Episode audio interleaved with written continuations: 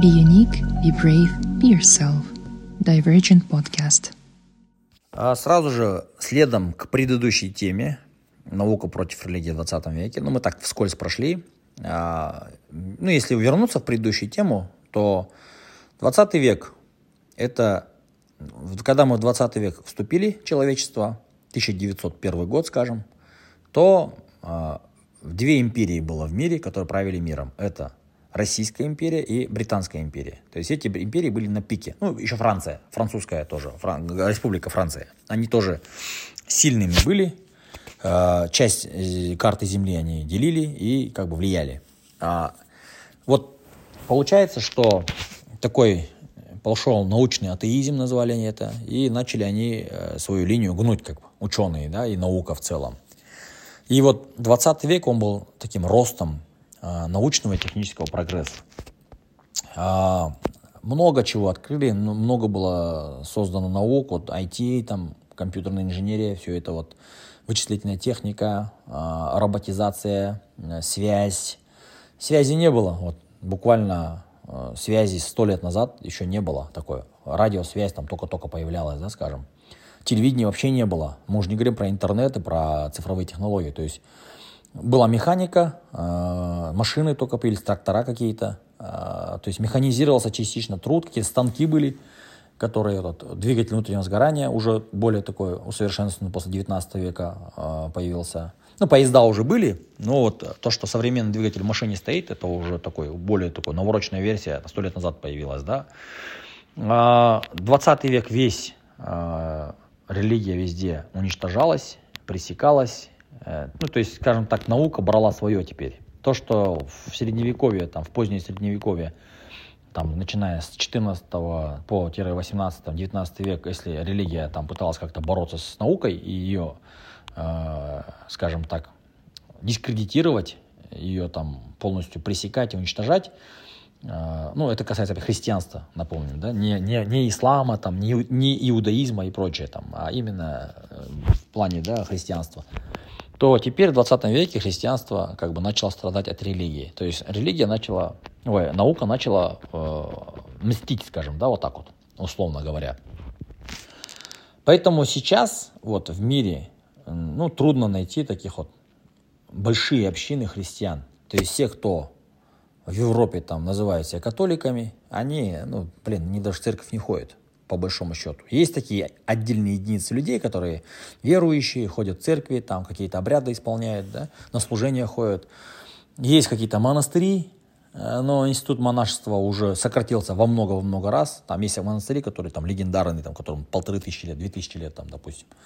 Э, это еще я понимаю, да, там как бы есть монастырь. Ну, опять же таки, насколько эти монахи сейчас, которые, и насколько те, которые жили тысячу лет назад, там, сравнимы в своей духовности, скажем. А в исламе институт монашества отсутствует, там как бы вообще этого нету. А, что касается, да, уже вот дальше идем, когда э, христианство начало терять свои позиции, э, в Америке то же самое, в Америке очень верующая страна была, сейчас начиная там с побережья, э, либеральные штаты, они практически там очень мало уже можно встретить таких вот людей, верующих, да, скажем. Церкви пустуют. Э, во Франции, говорят, церкви уже как бы переселенцы мусульмане многие, там с Марокко, Алжир, Тунис. А на французском говорят, они во Францию переезжают, они в основном как бы мусульмане многие. И уже предложение поступает там церкви в мечети, да, переводить, что количество людей растет а мусульмана, где как бы молиться, куда ходить. Да, церковь просто так стоит там, пожирает ресурс, лучше там мусульманам отдать. Конечно, ярые там ксенофобы, которые не любят там мусульман, не любят э, арабов там, да, или арабоязычных, э, они при, препятствуют этому. Ну, она уже не, не, как бы процесс такой, он уже выходит под контроля французов, скажем. В Америке то же самое. Э, христиане это вот какие-то определенные группировки, типа мормонов, типа эмишей. Э, какие-то малые группы есть, да, вот они в Америке, там, в центральных штатах где-то есть, э, в таких вот республиканских, да, скажем, э, консервативных штатах. А в либеральных демократических штатах, типа Флориды, Нью-Йорка, там, Лос-Анджелеса, Вашингтона, там, там, Массачусетс, там уже намного меньше верующих людей. Скажем так, можно остановить, там, 10 человек, из них только один скажет, что я верующий, да, действительно, там, в Бога верю. Вот. То же самое касается Европы. То есть ну, люди в Германии говорят, что чтобы ходить в церковь, нужно там записаться, зарегистрироваться и там 9% своего дохода отдавать в церковь. Это, если ты хочешь быть христианином, ну, это вот мне рассказала немка одна, что типа, если ты хочешь ходить в церковь, ты должна зарегистрироваться туда и там 9% от своей зарплаты давать туда в пользу церкви. А если не даешь, как бы ты не можешь быть христианином. Типа такого вот. Ну, система такая там, если детали я не погружался, примерно вот такая система. Вот. И она удивилась, когда ей сказали, что мусульманин ничего не надо платить, ты просто в мечеть ходишь, на пятничную молитву ходишь там и можешь вообще ничего не давать. Как бы. Ну, есть у тебя Петр Садака, как в год там, да, но там копеечная она, там, доллар. Она удивилась, ничего себе, так дешево, типа. Так дешево быть религиозным. Вот. И, ну, вот течение времени, получается, христианство начало снижать свой оборот. Если раньше это такая была самая многочисленная религия, то сейчас она начала сильно-сильно как бы сбавлять обороты. То есть даже в России, если вы посмотреть, э, все, кто считает, считается православными, традиционно люди русские, да, а, ну, там, чуваши, кто-то еще там есть, да, даже тюркские какие-то народности есть, которые христиане, да, э, и даже они, они в церковь не ходят, то есть, как бы, крестика носит, а считаешься христианином, а что такое Бог вообще, Бог вообще, и куда мы идем, когда мы умрем, что с нами будет, они даже не думают, многие люди. Просто вот примерно знают, что умрем, нас похоронят, там есть рай, ад, все. Больше у них, как бы, они в эти вопросы не погружаются вообще. И опять же такие там ходят такие вот э, слухи, или как сказать, э, такой имидж у священников, что они там все на, на Мерседесах ездят, все там блатные, у них по три квартиры, там прочее, прочее. Ну, опять же таки, это рассказывают люди, которые говорят, я видел, я, ви я ходил на служение, мне все, я, мне хватило, но я больше не хочу связывать себя с церковью. Я не знаю, что они такого там увидели, но вот как-то вот какое-то неприятное ощущение у них возникло по посещению церкви, когда они видели этих священников. Не знаю, это э, выборка маленькая, судить э, как бы строго не стоит. Но, в общем, то, что э, религиозных людей стало, в том числе в России, там и в Европе, стало меньше, это как бы факт. Можно даже вот статистику поднять, там наверняка вы цифры в 5, 7, 10 раз меньше, чем там 50 лет назад или 100 лет назад. Вот, теперь как бы какой импакт, какое воздействие э, вот этого противостояния науки против религии и э, отношение как бы повлияло это на отношение к вере сегодня. То есть, как говорится, сначала было религиозный до фанатизма, потом маятник качнулся в другую сторону, а теперь наука стала доминировать, и сейчас многие люди атеисты, потому что они не верят в Бога, потому что ну, наука пытается доказать, что Бога нет. И, а, естественно, когда нету веры, нету вопросов на очень, а нету ответов на очень большое количество вопросов, типа откуда мы произошли, куда мы идем, как все будет, кто все устроил, что с нами после смерти будет. И таких экзистенциональных вопросов очень много, и на них наука просто бессильно ответить. Она не может ответить. И вот получается, что сейчас такая волна идет, прям пандемия идет психологических болезней, экзистенциональных там вопросов, да, люди страдают от депрессии, страдают от а, непонятно, да, там фрустрации каких-то, недовольства собой, нету ответов, что с нами будет, все боятся ужасно смерти, боятся умереть, сесть от дома, как бы вот есть такой вот страх, да, вообще перед будущим, перед настоящим, а, Естественно, когда родители неверующие, они материалисты или там карьеристы, они детей своих э, не воспитывают в духовности, да, никакой вообще. То есть они говорят, работай, учись, там, зарабатывай бабки, там, будь богатым, все такое, да, будь властным.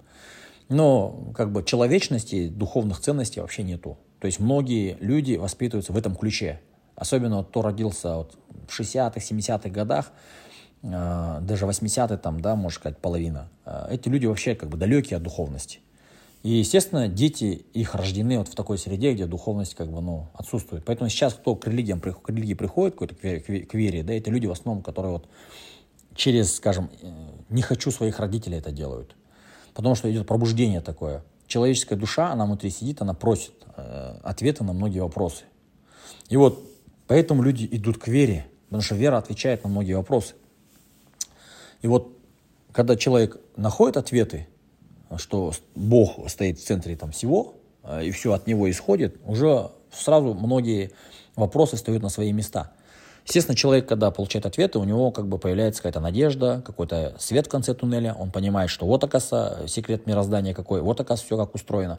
И у него получается как бы такой духовный подъем, духовный, э, настроенческий подъем, мировоззренческий подъем, и он начинает как бы жить полной жизнью. Те же люди, которые ни во что не верят, они, естественно, вот у них, это конвергент, такие конвергенты серьезные, да, то есть они разли, нужно развлекаться, нужно зарабатывать, нужно брать от жизни все. Но хорошо, ты в материальном плане можешь взять от жизни все, если заработаешь, конечно.